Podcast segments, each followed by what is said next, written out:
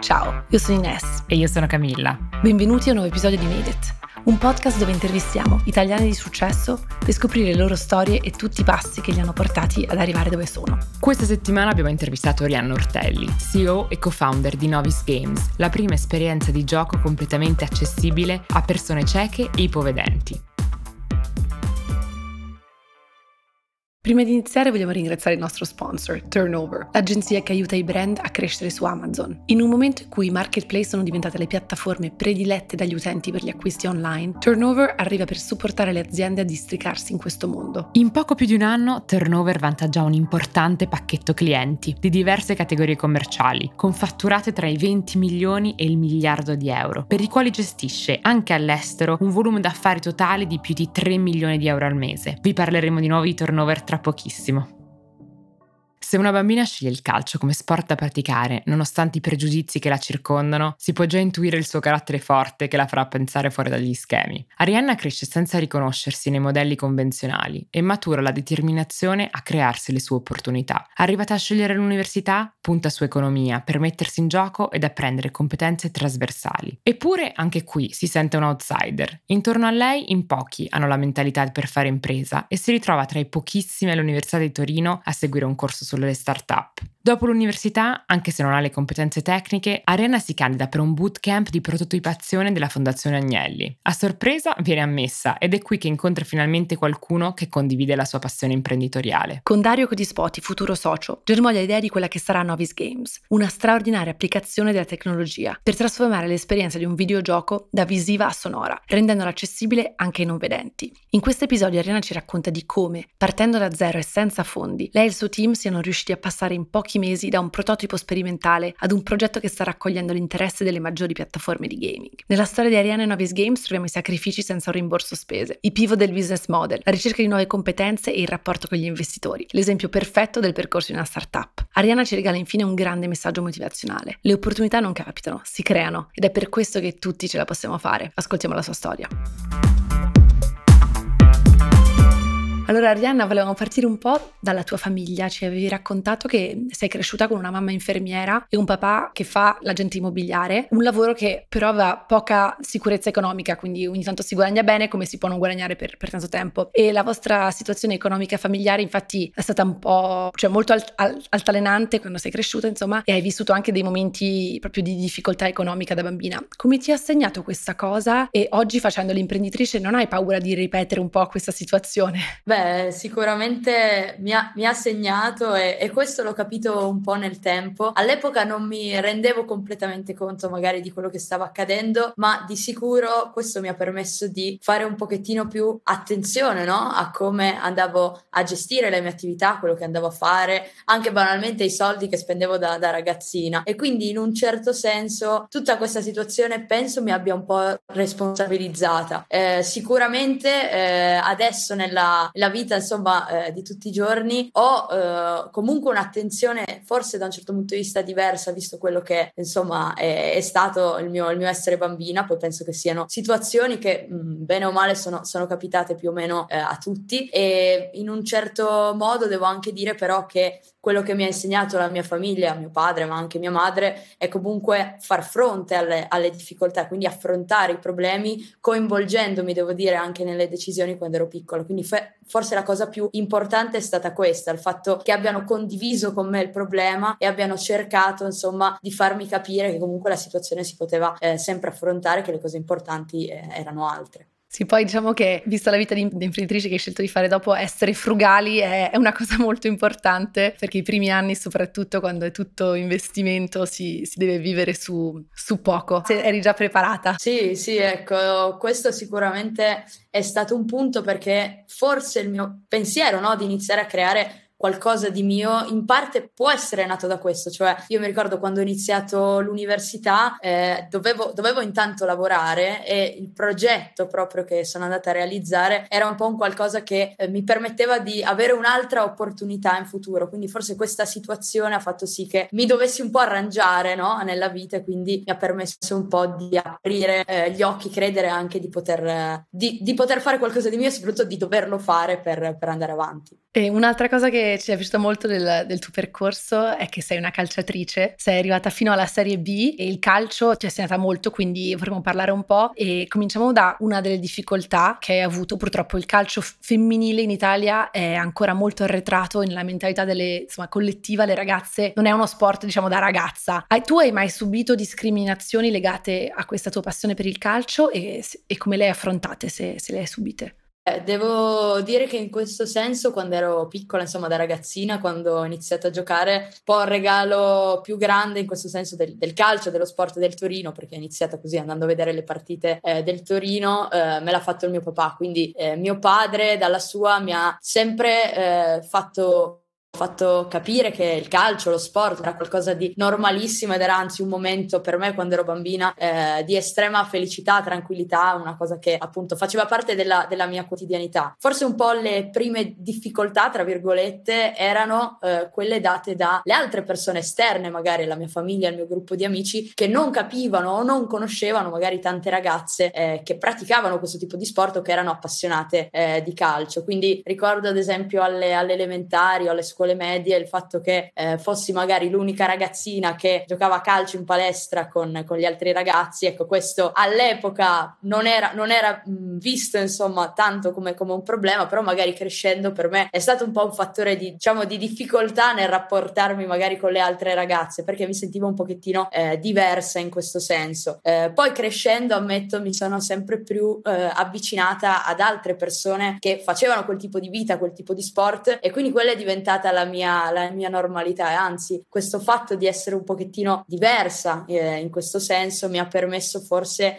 eh, di distinguermi in qualche modo, quindi di farmi sentire anche magari alle superiori come un po' più originale o comunque che mi contraddistinguesse da, dagli altri. Quindi l'ho utilizzata, devo dire, col tempo un po', un po a mio vantaggio. Eh, la persona poi importante che sono riuscita a convincere che insomma quello che stavo facendo non fosse così strano è stata mia madre, che devo ammettere, quella è stata la soddisfazione più bella. Quando lei ha iniziato a venirmi a vedere, quando sentivo che ne parlava con le sue colleghe, con le nonne, per esempio, con, con orgoglio anche di quello che stava, stava accadendo, ecco, eh, il problema, diciamo, l'ho considerato superato del tutto. Tanto più che negli ultimi due anni si è iscritta anche lei in una squadra di calcio di mamme. Questa cosa mi fa tuttora morire da, da ridere, ecco.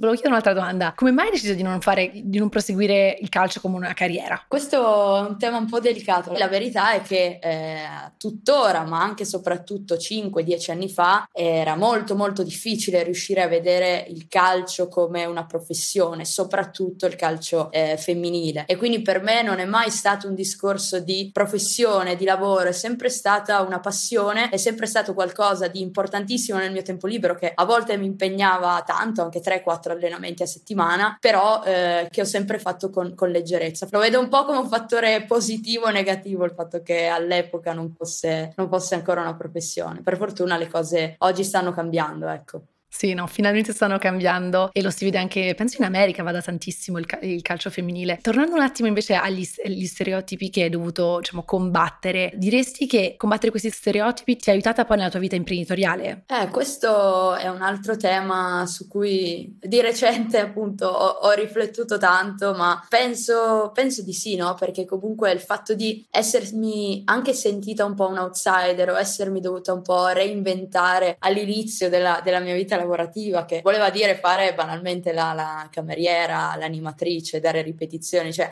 doversi arrangiare, ecco, questo in un certo modo mi è, mi è servito, no? Perché mi ha permesso di eh, capire fin dove potessi arrivare, fin dove potessi affrontare anche un certo tipo di problema che poteva essere economico, ma anche di, di doversi reinventare, di dover imparare, no? A fare proprio qualcosa e dall'altra parte anche il fatto di sentirmi diversa forse nello sport, nelle amicizie, nel, nel mio modo modo no? anche di vivere, di rapportarmi con gli altri, mi ha fatto pesare meno eh, quella diversità che magari può esserci all'interno del mondo dell'imprenditoria, dell'azienda o di settori come quello dello sport del gaming con cui insomma mi rapporto quotidianamente.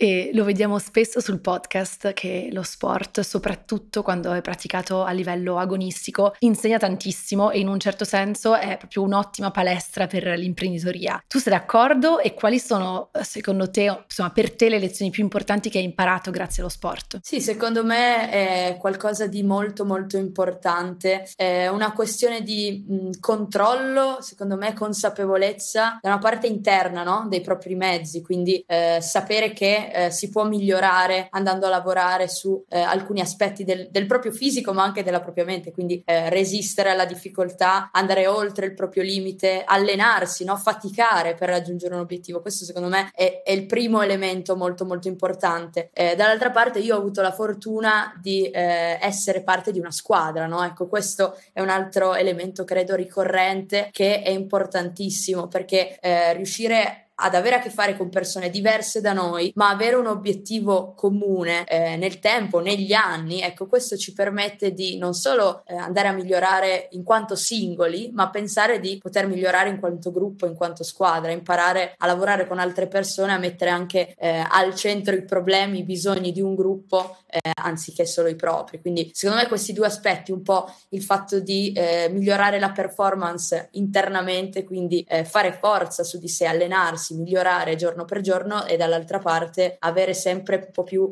visione dell'immagine generale, dell'obiettivo per cui si sta facendo qualcosa, di chi sono eh, le persone con cui stiamo andando a raggiungere quell'obiettivo. Ecco, questi due eh, aspetti combinati insieme, eh, secondo me, hanno, hanno un qualcosa del fare impresa.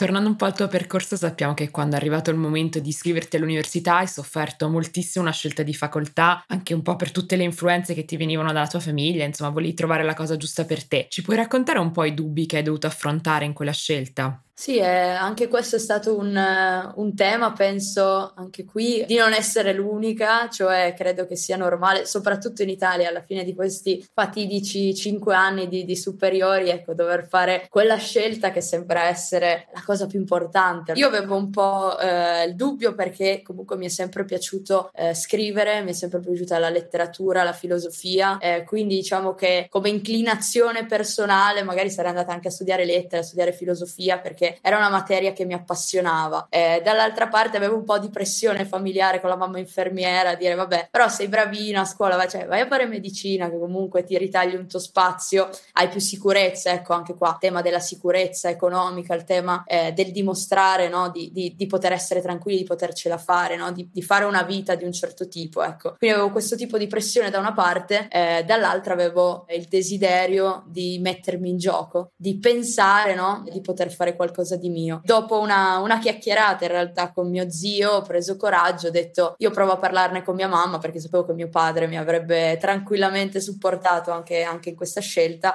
e dopo cinque anni di liceo classico ho detto vabbè io mi iscrivo economia, vediamo, qualcosa imparerò, riuscirò a mettere in pratica qualcosa e piano piano magari mi ritaglierò un mio spazio, avrò possibilità di scegliere più avanti quando avrò gli strumenti anche per, per poterlo fare. E hai detto nella risposta che hai scelto economia perché volevi fare qualcosa di tuo, quindi sei già partita con una specie di ambizione imprenditoriale o comunque il sogno di forse un giorno fare l'imprenditrice, immagine. È così? E se sì, da dove veniva questa tua ambizione?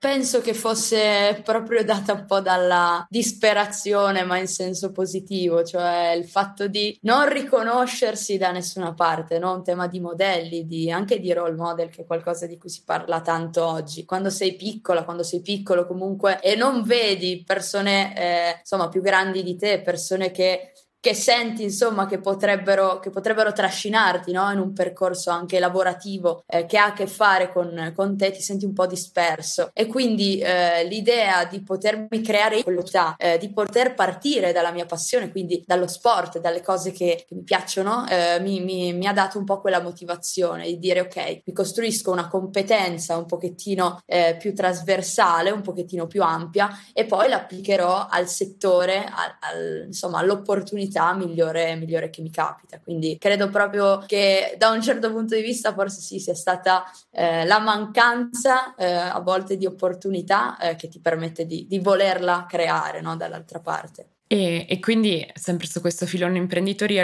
l'Università di Torino offriva un corso sulle start-up, quindi ti sei iscritta subito con eh, molto entusiasmo e quando ti sei arrivata in classe ti sei resa conto che solo 10 dei 600 studenti del tuo anno erano iscritti a quel corso. E mm, faccio una parentesi, sei giovanissima, quindi non era tantissimi anni fa. Ne sei rimasta sorpresa e secondo te perché così pochi studenti sono interessati a questo tipo di, di corso e questo tipo di percorso anche? Di certo mi ha sconvolto molto all'inizio, anzi io mi ricordo proprio l'imbarazzo quando appunto è venuto un, un referente a lezione a chiedere proprio agli studenti, partendo da una, da una domanda, ma chi di voi vuole fare l'imprenditore, vuole aprire una propria azienda, una propria impresa? Io timidamente avevo alzato la mano, ma lì eh, mi sono resa conto guardandomi intorno che eravamo veramente pochissimi e non sapevo se sentirmi appunto presuntuosa o addirittura stupida per aver pensato insomma di poter fare una cosa del genere genere. Io credo che si tratti di un problema ancora oggi culturale e forse anche un po' di opportunità no? che, che, non vengono date, un po' di appunto mentalità, l'idea di eh, non poter uscire dagli schemi e dall'altra parte l'idea che sia più comodo, no? che sia più facile eh, trovare un posto fisso, un qualche, un qualche eh, lavoro che ci dà delle garanzie in più. È qualcosa che io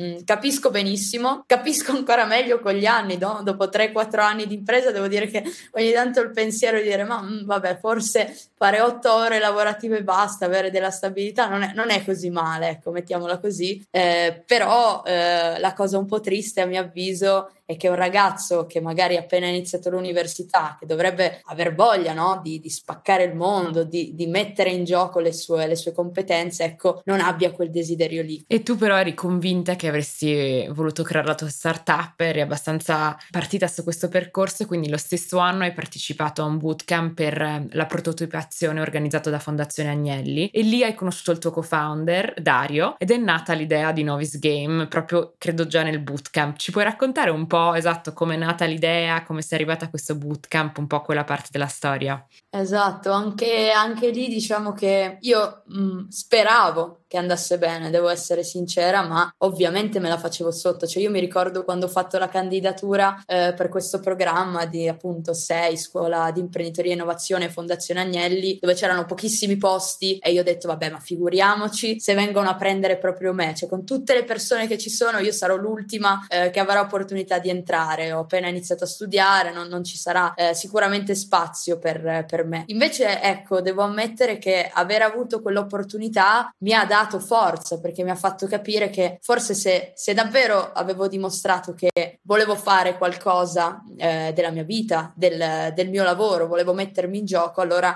dall'altra parte c'erano delle opportunità, bisognava solo cercarle. Quindi quella è stata un po' la prima conferma che stavo, stavo percorrendo la strada che forse era, era la mia. Eh, dall'altra parte appunto mi sono trovata immersa in un ambiente di persone completamente diverse da me. Dario, ma anche tantissimi altri ragazzi che erano presenti durante questo questo, questo corso, eh, come dicevi bene, di prototipazione, quindi era molto vicino eh, a, al mondo dell'hardwareistica, eh, del software. Io arrivavo da economia, non, non conoscevo neanche eh, quel tipo di materie, mi ha permesso di di nuovo uscire dagli schemi, avvicinarmi a persone molto diverse da me. Non è stato subito chiaro che quell'idea sarebbe diventata un progetto reale. All'inizio avevamo immaginato un, un hardware che permetteva di giocare a distanza utilizzando gli altri sensi per potersi divertire al parco, ad esempio, per poter giocare a tennis all'aperto, facendo appunto attività fisica senza bisogno di utilizzare gli occhi. E dopo quelle giornate, a un certo punto col, col team dell'epoca ci siamo guardati e abbiamo detto: no, aspetta, però se riusciamo davvero a prototipare questo oggetto, a realizzare questa cosa, allora stiamo dando un'opportunità di giocare anche alle persone che non vedono. E quindi da lì è nata la primissima idea di, di Novice Games.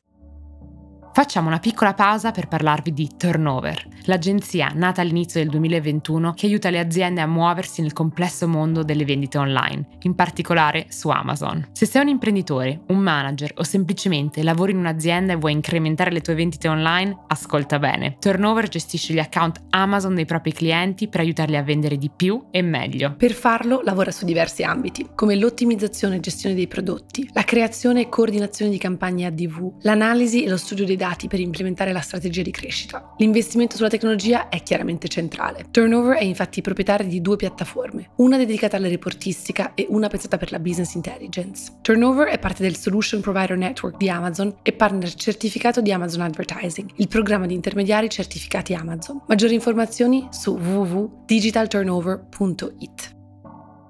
Secondo te perché sei stata scelta per questo programma e secondo te perché proprio tu sei poi riuscita anche ad avere successo con tutto il tuo percorso? Ti sei mai chiesta questa domanda? A dire la verità è stato tutto estremamente veloce, soprattutto all'inizio, cioè io non mi sono resa conto eh, che le cose stavano andando bene, che ce la stavamo facendo, ma devo ammettere tuttora adesso si corre talmente velocemente che non c'è quasi il tempo di fermarsi, no? di respirare e dire ok abbiamo fatto questo, questo, questo, bene, stiamo andando nella direzione giusta, perché è una continua rincorsa. Io posso pensare ecco che rispetto magari alle persone con cui, con cui siamo partiti, che poi sono cambiate ovviamente nel tempo, perché ormai dal, dal 2019 sono, sono, passati un po' di anni, la cosa è sempre stata che eh, io mi sono aggrappata completamente al progetto, ma anche un po' che il progetto si è aggrappato completamente a me. Cioè, c'è stato un momento in cui davvero, a mio avviso, le persone no, di Novis coincidevano con il progetto. Quindi io mh, mm, mi sentivo, mi sono sempre sentita, devo ammettere, un po' eh, mh, mm, confusa a livello di identità tra chi ero io e, e chi, ero il pro- chi era il progetto perché era proprio parte del mio desiderio di dimostrare qualcosa, di creare un qualcosa di innovativo, di portarlo sul mercato e ho sempre avuto fissa questa, questa ambizione. Fin, forse è quindi stato questo l'aspetto che ha fatto sì che io magari andassi avanti nel progetto rispetto, rispetto ad altre persone. E tornando all'idea di Novis Games, perché, pro- perché vi siete concentrati proprio su quell'idea e, e per quello intendo i giochi per non vedenti? Che opportunità hai visto e non, hai, non avete avuto paura che avreste avuto un mercato abbastanza ristretto per questa tecnologia? Sì, ecco, quello è stato anche, eh, devo ammettere, forse il primo momento dopo il bootcamp in cui mi hanno detto ha senso, si può fare, bisogna farlo, ecco. È successo eh, in una delle, delle, due associazioni nazionali qua a Torino, l'associazione UIC, quindi Unione Italiana Ciechi Ipovedenti, perché quando abbiamo portato quel prototipo in associazione abbiamo capito che dall'altra parte c'era un bisogno, c'era una necessità, c'era un mercato. Eh, successivamente, come hai detto anche tu, tu, abbiamo dovuto fare i conti, no? Quindi andare a capire se quello che stavamo approcciando era un mercato che aveva senso o se eh, fosse più interessante proporre un altro tipo di soluzione, un altro tipo di idea per risolvere lo stesso problema, perché comunque eh, sostenibilità vuol dire sì, sostenibilità sociale, ma anche sostenibilità economica del progetto, quindi quella è stata una prerogativa eh, dall'inizio. La cosa secondo me molto molto importante è che noi non abbiamo solo colto un'opportunità di un mercato, ma anche e soprattutto di tecnologia, quindi tutto il discorso del suono spazializzato, eh, dell'intelligenza artificiale, del mondo del gaming, della realtà virtuale, della realtà aumentata, era eh, appunto un'opportunità che è ancora più valida oggi, ma che anche 3-4 anni fa era un mercato molto interessante in cui mi sarebbe piaciuto entrare e che credo tuttora possa essere un trend molto molto interessante, una palestra anche per lo sviluppo di tecnologie che poi escono dall'applicazione solo ludica o dall'applicazione solo rivolta alla, alla disabilità visiva.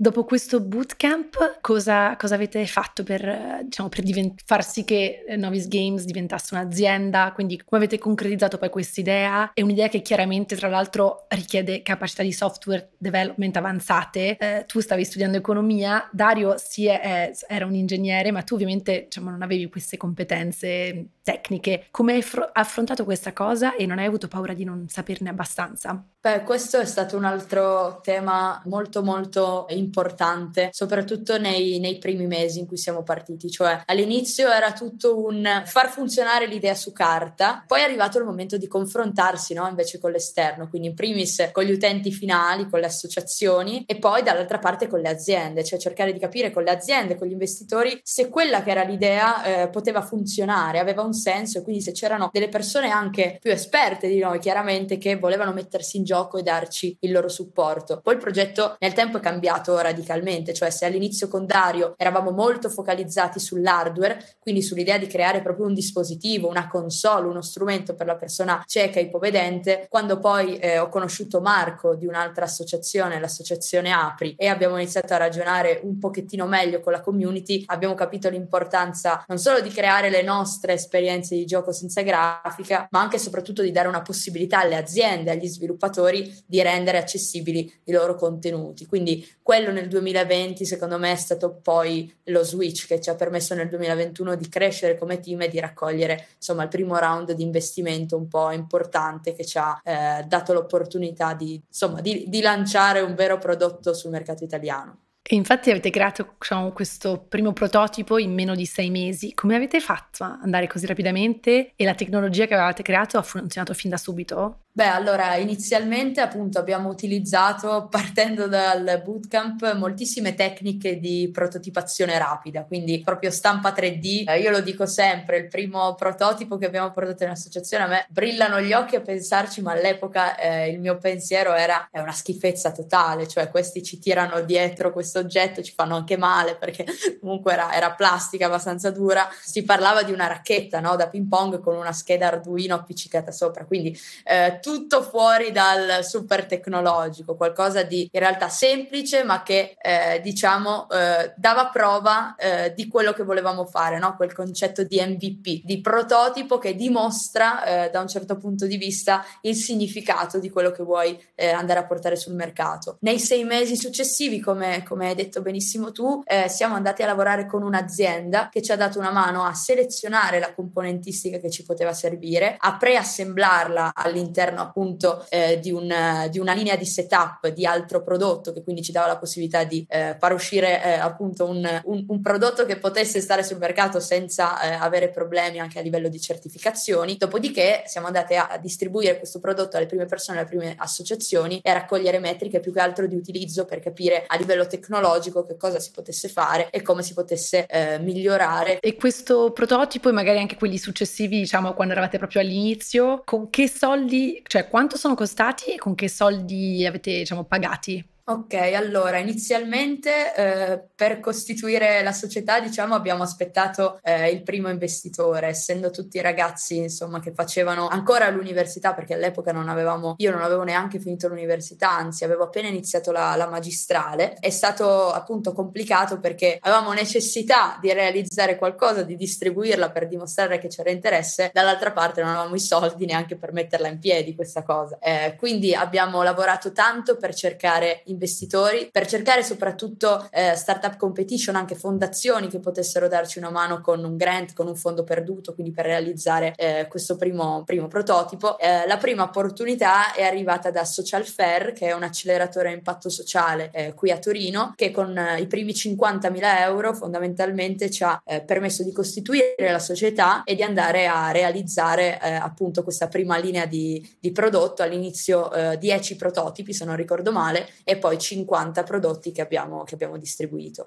Questo è un punto molto importante perché penso che tante persone non partono, una, e una fondamentalmente una delle grandi ragioni per cui non partono da, da, molto giovani è perché non sanno da dove prendere questi soldi, ma ne parliamo tanto sul podcast, ci sono tanti diciamo, modi eh, per cominciare senza utilizzare i propri capitali se uno non ce li ha. Però un'altra cosa però importante da, da non sottovalutare, che è un altro punto che la gente magari per cui la gente fa fatica a fare questo salto è mantenersi quando una startup non, non guadagna all'inizio, no? Tu quindi come facevi a mantenerti mentre lavoravi su Navis Games? Hai dovuto cercare un altro lavoro, hai fatto dei lavoretti on the side? Il primo anno sicuramente, ma in realtà anche i primi due, se non ricordo male, eh, nessuno di noi aveva un rimborso spese se non di fatto le persone che ne avevano ehm, ne, o proprio estrema necessità perché non potevano essere presenti eh, in ufficio magari un certo numero di giorni a settimana, oppure le persone che, eh, se, di cui serviva fattivamente la, diciamo, la competenza ma che non erano soci, non erano founder, quindi ad esempio le persone di aziende esterne che eh, ci davano delle consulenze, ecco quelle ovviamente dovevano essere pagate. Per quanto riguarda noi, diciamo, founder, la, la situazione era, era, ben diversa, quindi io quello che, quello che, dicevo all'inizio, ho fatto la cameriera per diversi mesi, eh, ho continuato a, insomma, a fare ripetizioni dove potevo,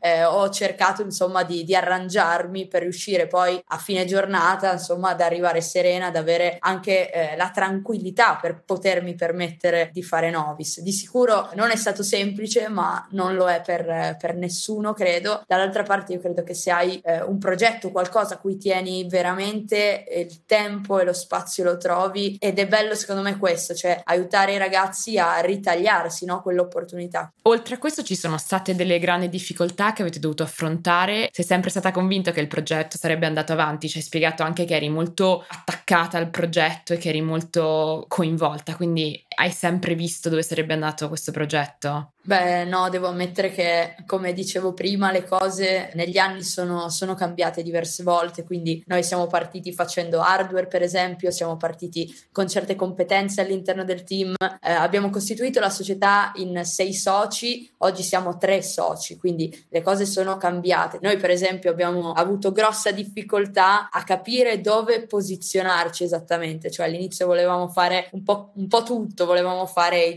giochi, volevamo fare la console, volevamo aiutare le aziende. Oggi abbiamo capito che eh, a nostro avviso fare una piccola parte della filiera, cioè risolvere un piccolo problema eh, che è quello dell'accessibilità all'interno del gaming, è lì che crediamo ci sia il valore più grande. Quindi non facciamo più, cioè facciamo anche giochi, per carità, continuiamo a sviluppare eh, anche esperienze di gioco interno, ma non è quello il nostro, il nostro business. Il nostro business è dare uno strumento alle aziende, quindi dare la possibilità attraverso la nostra tecnologia il nostro tool di eh, eh, aiutare gli sviluppatori a creare una versione accessibile del loro videogioco. Tutto questo processo che oggi è, insomma, è scattato come un click ed è qualcosa di molto automatico, automatizzato, ecco, è stato un processo lungo di mesi, se non di anni, del trasformare no? poi un, un prodotto in un altro. Quindi forse la facilità e anche il bello della startup è quello che hai la capacità di riadattarti ed andare anche dove ti porta il mercato, soprattutto dove ti porta il cliente cliente. Sì, ed è quello che in gergo startup si chiama market fit. Quindi ti dicono sempre che devi trovare product market fit. Quindi puoi avere un'idea fantastica, ma poi quando inizi ad implementarla, come ci hai raccontato, prima con un MVP, poi vedi come va il prototipo, poi devi capire, ok, come lo usiamo, come lo picciamo, come possiamo entrare in un mercato reale in cui questo prodotto deve funzionare, deve essere comprato, deve essere usato. E quindi quel processo, come spieghi, è spesso molto lungo, ma è importante, come lo siete state voi, di essere molto flessibili flessibili e di essere pronti a cambiare magari un pochino direzione, anche se eri fi- convinta che quella sarebbe stata la strada, di dire ok, però potrebbe funzionare anche così e poi adattarsi a quello che uno vede poi nel riscontro con gli utenti, con le aziende, con gli investitori. È una strada che sono sicura molti, molti di quelli che hanno fatto startup eh, riconoscono e infatti una parte importante anche del vostro percorso è che nel 2020 siete riusciti a tirare su 170.000 euro dal fondo Digital Magics, che è un fondo molto importante. Come cambiato il progetto con la loro entrata? Ecco, allora devo ammettere che anche in quella, in quella situazione è stato subito eh, chiaro che avevamo di fronte un investitore eh, serio che ci stava dando un'opportunità in quel momento, ma che ci avrebbe anche supportato no? eh, in un momento futuro. Quindi chiaramente il,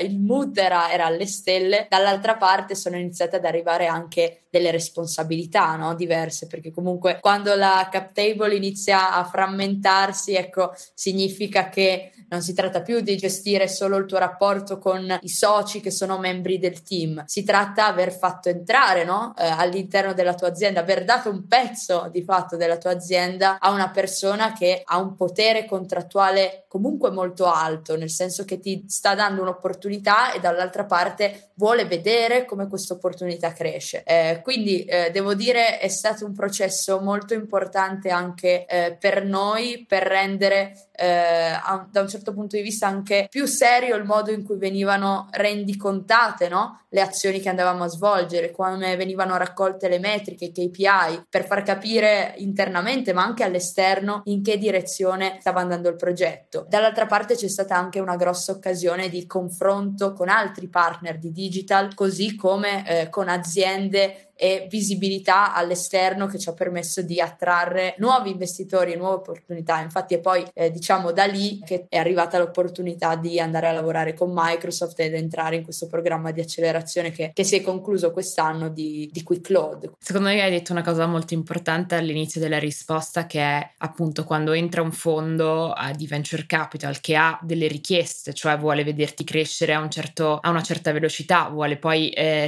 riprendere il proprio investimento, entra una pressione diversa perché non è più, diciamo, ovviamente non è mai un gioco, però ti rendi conto che hai determinate responsabilità e che hai un partner importante al quale devi rendere conto. Quindi sicuramente anche solo quel fattore cambia molto l'assetto di dove, di dove uno cerca di andare. E ci hai parlato un po' di questo nuovo programma con Microsoft, ci puoi dire un po' di più di a che punto siete adesso e quando saranno pronti i vostri giochi per il grande pubblico? Beh, allora noi appunto abbiamo da poco concluso il programma di eh, accelerazione che aveva come partner Microsoft, OGR Tech, quindi Officine Grandi Riparazioni eh, di Torino e eh, 3 Big Things, che è una grossa eh, software house italiana. È stato un, uh, un vero e proprio successo, devo dire, è una vera opportunità per noi partecipare perché siamo riusciti a entrare in contatto con praticamente tutte eh, le aziende mondo gaming italiano eh, e grosse, grosse aziende opportunità anche fuori dall'Italia. Eh, ci ha dato quella competenza gaming a livello proprio di skill hard anche che non avevamo perché eh, devo ammettere che a livello di programmazione eravamo più eh, skillati sulla parte come dicevo inizialmente hardware e software invece ci mancava un po' una competenza anche di game design che abbiamo maturato durante il programma ma anche e soprattutto per un uh, discorso di matchmaking diciamo ci è stata data l'opportunità di iniziare a lavorare con alcune delle aziende che abbiamo conosciuto conosciuto e quindi rilasciare oggi per, per la prima volta questo strumento. Che cosa stiamo facendo? In che cosa consiste questo tool? Fondamentalmente abbiamo un software che va a mappare gli elementi a schermo attraverso un'intelligenza artificiale del videogioco che, che è stato prodotto da un'azienda terza e restituisce una versione sonora, un layer sonoro. Noi lo chiamiamo una sorta di linguaggio dei suoni, un vocabolario di suoni che insieme alla community di persone cieche e ipovedenti abbiamo realizzato realizzato per permettere anche a una persona non vedente di andare a giocare allo stesso videogioco a cui noi giochiamo guardando graficamente quello che c'è a schermo, utilizzando solamente l'audio 3D spaziale e poi anche le vibrazioni. Quindi avere idea dell'ambiente virtuale utilizzando il suono, quello che insomma eh, già sapevamo fare, ma applicato al videogioco tradizionale. Oggi stiamo eh, rilasciando questo, questo, tool alle prime 10 aziende, eh, software house diciamo più piccole, con l'idea di avvicinarci invece ai player un pochino eh, più importanti, più strutturati del mercato, quelle 20 aziende che lavorano su un fatturato di insomma 200 miliardi di euro, che è il valore del, del gaming, generano l'80%. Certo, quando lo descrivi così uno si rende conto della difficoltà della tecnologia che siete andati a creare in così poco tempo. Quindi se, se lo capisco nel modo giusto e correggimi se non è così, praticamente avete prodotto un traduttore di immagini, quindi è, questo, il vostro software può,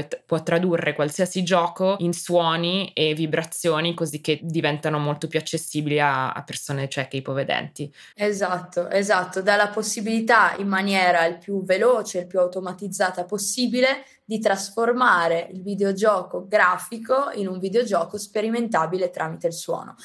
E invece a livello di, di numeri, quante persone non vedenti o ipovedenti vedenti ci sono in Italia o nel mondo? Cioè, ci puoi dare anche qualche numero, anche solo per il vostro target? Certo, allora, eh, nel mondo ci sono 253 milioni di persone cieche e ipovedenti gravi. Queste, diciamo che eh, oltre 50 milioni hanno meno di 50 anni e si trovano nei paesi eh, industrializzati o in via di sviluppo. In Italia parliamo invece di 1 milione e 600 tra persone cieche e ipovedenti gravi. La maggior parte di loro hanno supporto delle, delle principali insomma, associazioni nazionali tramite le quali anche riusciamo a dare l'opportunità agli sviluppatori di far testare il loro prodotto, far provare no, eh, i loro giochi, però ci sono ancora eh, tante persone cieche e povedenti che appunto non solo non hanno accesso al mercato dell'intrattenimento digitale, ma hanno proprio anche difficoltà eh, a, a, utilizzare prodotti eh, che oggi sono, sono all'ordine del giorno proprio perché c'è una grossa mancanza di accessibilità nel mondo digitale. Noi stiamo dando eh, un'opportunità un'opportunità agli sviluppatori e alle aziende di accedere a questo grosso mercato, non solo eh, creando qualcosa di nuovo, ma anche e soprattutto rendendo accessibile qualcosa che hanno già. Quindi questo secondo me è, è il bello no? eh, del, del prodotto per come è pensato oggi, che non ti stiamo chiedendo di realizzare una cosa apposta per la persona cieca e ipovedente, ti stiamo dicendo che il tuo prodotto deve essere fruibile anche senza la vista, deve essere in grado anche una persona cieca e non vedente di utilizzare il tuo prodotto, così puoi incrementare il tuo fatturato, ma anche e soprattutto puoi adattarti a delle linee guida, puoi dimostrare di essere sostenibile, di fare la tua parte per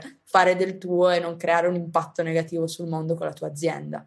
Tornando a delle domande più personali, da quando hai iniziato Novice Games hai partecipato a molte conferenze e sei stata riconosciuta come una figura femminile di rilievo nel mondo della tecnologia in Italia. Che messaggio è importante far passare per te quando partecipi a queste conferenze? Beh, allora io in un certo senso devo dire parto quasi sempre dal tutti lo possiamo fare che è la cosa più bella, secondo me, più potente che mi è, mi è, stata data quando ero piccola. Ma veramente quando ero piccola, piccola, quando a 12 anni, 13 anni mi hanno detto che potevo giocare a calcio. Ecco, il motivo per cui anche a me piace parlare di tecnologia, fare comunicazione, parlare di imprenditoria femminile è perché torniamo al discorso dell'inizio. È importante dare un modello e dare un'opportunità, anche solo di credere nelle proprie potenzialità, soprattutto alle persone più giovani. Quindi quando si tratta di eh, parlare del progetto nelle scuole o di aiutare altre start-up, altre imprese che sono all'inizio, noi devo dire siamo sempre in prima linea perché credo che sia quello il regalo più bello che possiamo fare. E non stiamo facendo solo un regalo, diciamo, alle persone con cui condividiamo magari la nostra esperienza, ma dall'altra parte ci stiamo facendo un regalo proprio eh, a noi, al nostro paese, perché se supportiamo le idee nuove e valorizziamo no, le persone anche che oggi si vogliono mettere in gioco, allora abbiamo un ritorno poi direttamente sulla, sulla nostra vita, sulla nostra capacità anche di valorizzare quello che abbiamo in Italia e non solo. Sì, poi una cosa che si, sta, che si vede molto, per esempio, in Francia, che sono magari cinque anni davanti a noi, è che a un certo punto tutte le persone che andavano nelle buone università volevano andare, prima volevano andare nelle grosse corporate, come magari ancora in Italia c'è questa cosa, e poi si è visto più un trend che tutta gente che invece va nelle top università francesi vuole o fare la propria startup o andare in startup, quindi sta cambiando, stanno vedendo sempre più storie di successo, storie di, di startup che crescono, vedono giovani che ce la fanno ed è questo, è, come dici tu, è il messaggio bello, no? Se ce la puoi fare tu che sei ancora una ragazza super giovane, ce la possono fare altre ragazze, quindi anche speriamo attraverso il nostro podcast, speriamo di dare questa motivazione e ispirazione ai nostri ascoltatori. Invece tu hai una, cioè una stella polare, un motto, un pensiero, qualcosa che segui sempre quando magari hai dei dubbi? Ce n'è più, più di uno, eh, uno dei primissimi che mi avete fatto venire in mente voi, insomma, da, dal racconto anche di, di, quello che è stato il progetto all'inizio, è che le opportunità non capitano, no? Sei tu che te le crei. Questa è una cosa eh, che in me ha scatenato una, una forza pazzesca ed è eh, sempre quel, quel, discorso del poter credere, eh, insomma, di avere controllo sulla propria vita. C'è il bello e il brutto di questa cosa, no? Cavolo, la responsabilità quando mamma e papà litigano perché siamo in difficoltà, sì, quello non è bello, però dall'altra parte c'è tutt'altro, cioè, cioè ce la posso fare, me lo sono meritato anche, quindi lascio stare quella vocina nella testa che mi dice no, non ce la farai, non è il tuo momento, non è merito tuo, no, ce l'hai fatta tu, ecco, quindi secondo me eh, entrare sempre di più in questo tipo di ottica in cui abbiamo un impatto con quello che facciamo, cioè le nostre azioni hanno una conseguenza, nel bene e nel male le possiamo controllare, ecco, è, è uno dei, dei mantra credo, della, della, mia vita negli ultimi anni. Bellissimo, bellissimo. Ci piace sempre fare questa domanda con Camilla sui mantra, i motti, perché anche noi ne abbiamo. Magari cambiano anche anno, anno su anno, però sono importanti. Siamo arrivati alla fine della nostra intervista. Finiamo, concludiamo diciamo, sempre con la stessa domanda, che chiediamo anche a te ovviamente. In che modo la tua italianità ti ha aiutata nel tuo percorso? Anche qua ci ritrovo un po' un uh, filo conduttore dall'inizio della storia, il fatto di essere italiani, un po' il fatto di sentirsi piccoli, eh, ma un po' speciali. Ecco, io nel fatto di essere la piccola ragazzina secca secca che giocava eh, a calcio no? alle medie con i maschi mi sono mi sono sentita un po' italiana nel mondo, quindi un po' diversa, eh, non sempre super accettata, però dall'altra parte convinta di, di, potercela fare, di essere a modo mio appunto un po', un po', unica, un po' speciale. Quindi forse in questa cosa qui, ecco, eh, ci, trovo, ci, trovo, l'italianità, ecco, giusta che, che ci serve. Grazie Arianna, grazie per averci raccontato la tua storia e soprattutto per aver raccontato come la tua diversità, diciamo, ne hai fatta la tua forza. Tante persone magari si fanno abbattere da, dalle diversità o dalle difficoltà o anche dal bullismo che possono provare da, da, da piccoli, tu invece ne, ne, hai proprio ne hai estratto la tua forza, hai creato un, diciamo, un personal brand anche unico e, ed è bellissimo e ci vogliono più persone diverse meno pecore che fanno tutte la stessa cosa nel, nel, nel mondo. Grazie mille, grazie mille a voi per insomma l'opportunità sono, sono molto contenta di essere, di essere parte anche del, del vostro progetto. Questo episodio è stato sponsorizzato da Turnover, l'agenzia che aiuta le aziende a muoversi nel complesso mondo dei marketplace in particolare su Amazon. I marketplace rappresentano in questo momento le piattaforme predilette dagli utenti per gli acquisti online. Per le aziende, gestire la propria reputazione e credibilità in questo mondo si fa sempre più importante. Da qui nasce l'idea di Turnover di andare a supportare i venditori in questa nuova frontiera di gestione del business. Turnover risponde al meglio a questa esigenza e lo sta dimostrando con i risultati raggiunti raggiunti dai suoi clienti. Maggiori informazioni su www.digitalturnover.it. Grazie mille di averci ascoltate. Mi raccomando, non dimenticate di iscrivervi al nostro podcast ovunque ci ascoltiate per non perdere nessuna puntata. Se ci volete dare una mano a crescere, lasciateci 5 stelle su Spotify o scriveteci una recensione su Apple Podcast. Ci mettete davvero pochissimi secondi, ma è un prezioso aiuto per fare scoprire il podcast a nuovi ascoltatori. E continuate a condividere Made It con i vostri amici, colleghi e parenti. Ci potete seguire su Instagram at madeit.podcast o su LinkedIn cercando Made It Podcast, dove condividiamo tanti contenuti contenuti esclusivi. Vogliamo ringraziare Sami Bianchi, il nostro sound editor, Cosimo Bigliotti, il nostro editor, Mattia Cittadino per il suo aiuto nella creazione di contenuti social e Guglielmo per aver composto il nostro jingle.